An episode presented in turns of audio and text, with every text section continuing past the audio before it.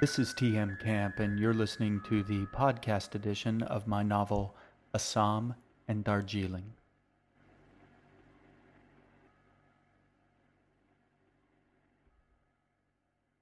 Book 2 The Winter Palace, Chapter 7 G said nothing. She'd been saying it for a very long time now. As they approached the doors to the ballroom, she finally spoke up. Am I dead? It was halfway between a question and a statement. She was looking for a little help to nudge it one way or the other. Winterly knelt down and put her hand under the girl's chin. You are, she said, most certainly not. Believe me, I would know. G nodded, unconvincingly and unconvinced. It's okay to believe me. I know what I'm talking about. Winterly squeezed the girl's chin playfully between her thumb and forefinger.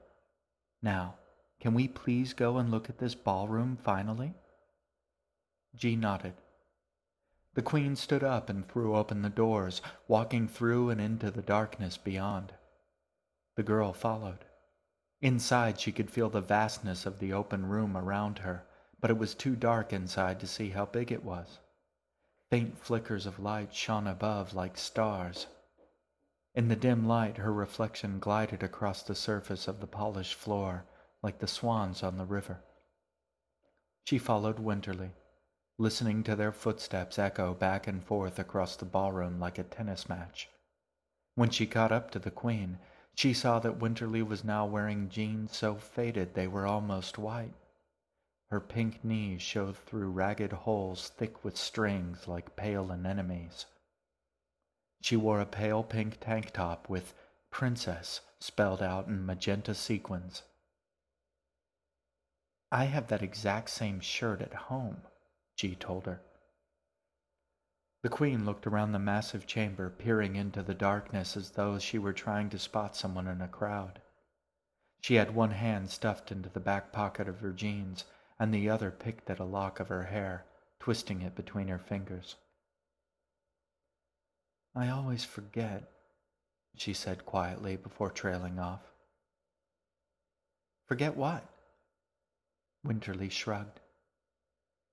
I always forget how big it is. G followed her gaze out into the darkness. She could see the oblong of light behind them shining through the doors where they had come in. It seemed very far off. She could not see the other side of the room. She looked back to Winterly. How big is it? As if in answer, the Queen said something very softly under her breath. To G's ears, it sounded like Lux Free Yacht. Then the lights above blazed to life. G absolutely had to gasp. It was the only appropriate response. Above them, a score of chandeliers blazed with candles and crystal, filling every inch of the ballroom below with golden light, and there was a quite a lot of ballroom to fill. The room G was standing in was bigger than her whole house, ten times at least. It stretched out in every direction, she felt like she was trespassing in all that splendor with her snow pants and her clumpy boots. She wondered what it was like when it was filled with men in evening clothes and women with long gowns trailing after them. Suddenly, she longed to twirl and dance, washing away ten years of her carefully cultivated tomboy image down the drain. It must be very beautiful, she said, hoping the hint was well disguised.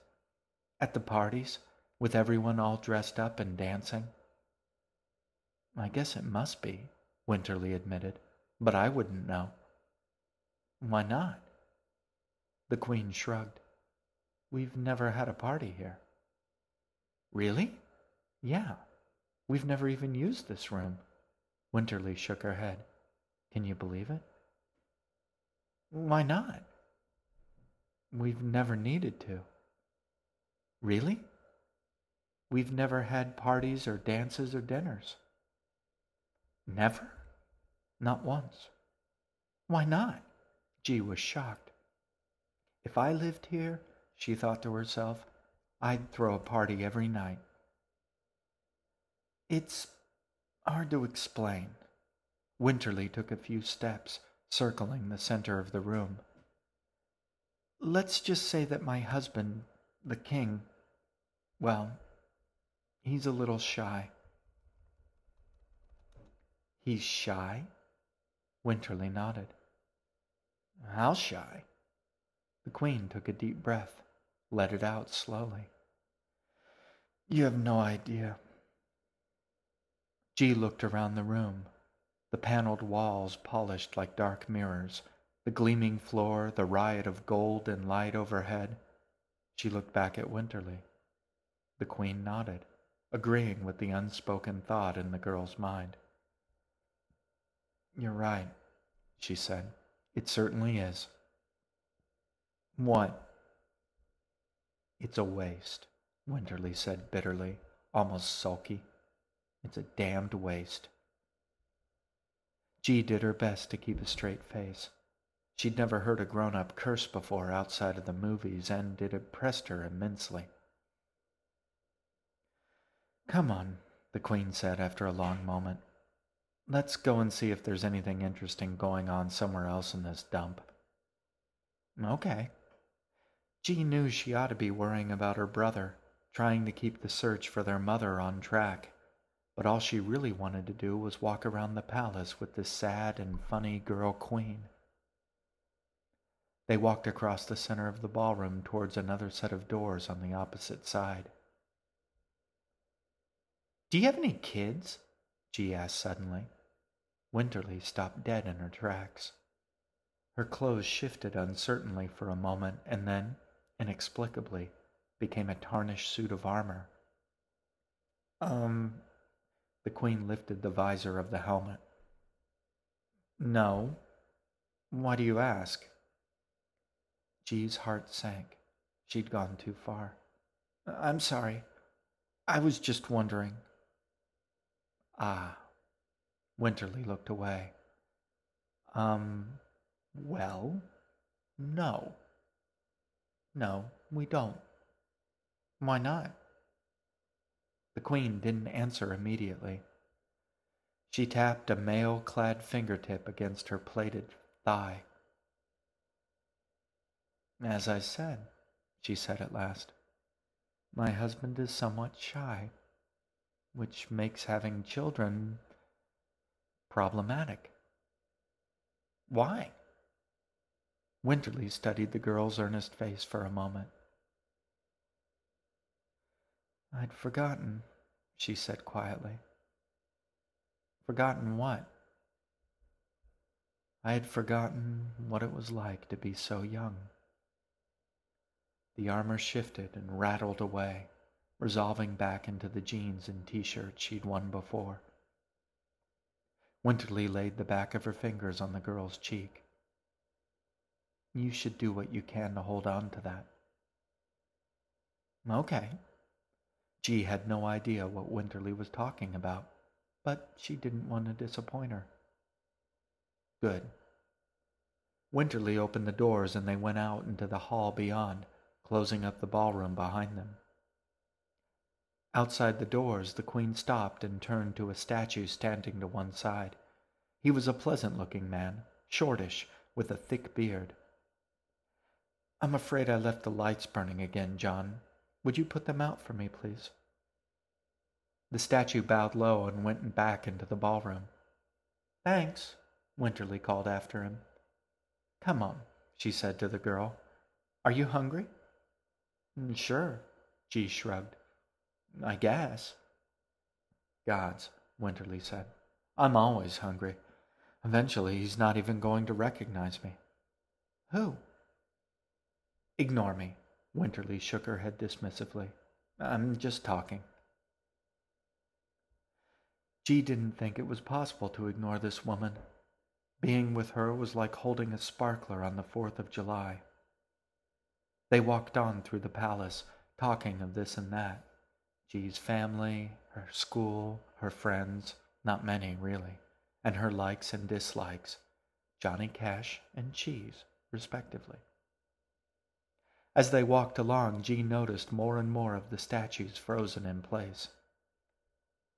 Why don't they move? I'm sorry? Winterly raised her eyebrows. Why don't who move?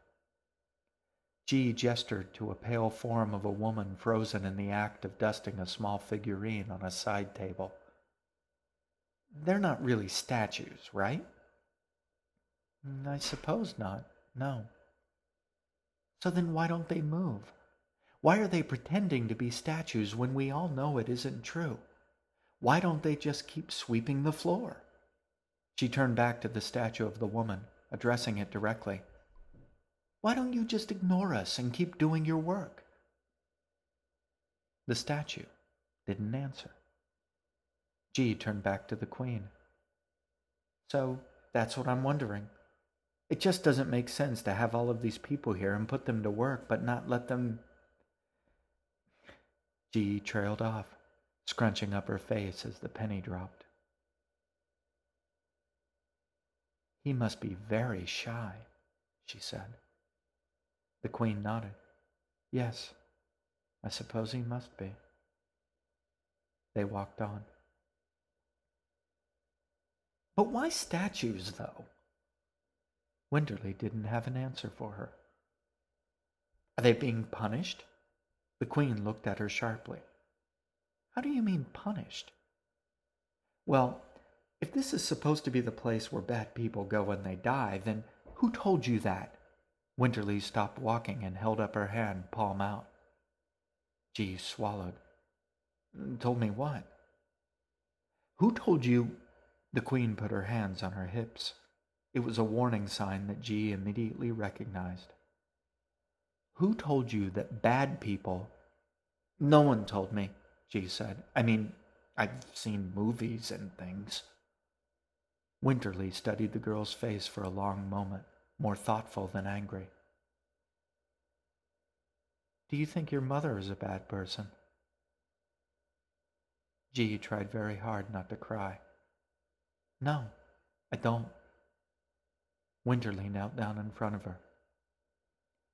Listen to me, sweetheart. This is not a place of judgment or punishment. Really? Really? Then what is it for? That's a very good question. Winterly sat back on her legs, thoughtful. I suppose the answer is that it's a place just like any other, because, well, people need to have somewhere to be, somewhere to go. She shrugged. For some, it's a destination, for others, a prison. For many, it's almost a paradise. Really? Winterly nodded. If it seems strange and scary and frightening, well, Keep in mind that the world above is a pretty strange and frightening place sometimes. G saw her point. In fact, there are some who would say that your world is the real hell. The queen cocked her head to one side. Does that make any sense? G blinked, shook her head. Winterly reached out and brushed the hair off of the girl's forehead, smoothing out the worry lines with her fingertips. I won't lie to you. We have our share of demons here. You've met one of two of them already. But we have our angels too. Is that what you are? Winterly laughed, then frowned, then laughed again. Hardly, she said. I don't have the brains to be one, and I'm not patient enough to be the other. G looked at the statues. So, what are they? Winterly shrugged. Just people, really. Just people looking to make a living. G considered the statue closest to her a young woman, not unattractive, with bobbed hair and a friendly twist to her mouth. It seems like a hard way to live, always starting and stopping. I guess, the Queen said brightly, but it could be worse. How? Winterly pointed at the statue with her chin. Some statues never get to move at all. Once again, she had to admit that the Queen had a point. Come on, said Winterly. I need a snack.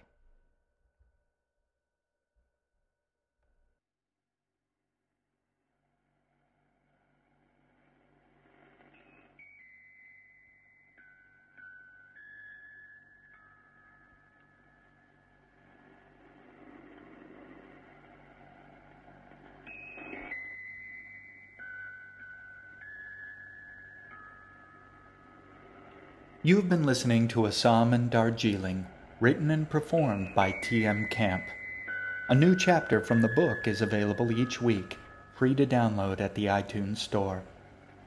To find out more about a Assam and Darjeeling, to read my weblog, or to send me your questions and feedback, visit my website at www.tmcamp.com. I hope to hear from you. Thank you for listening. I'll talk to you soon.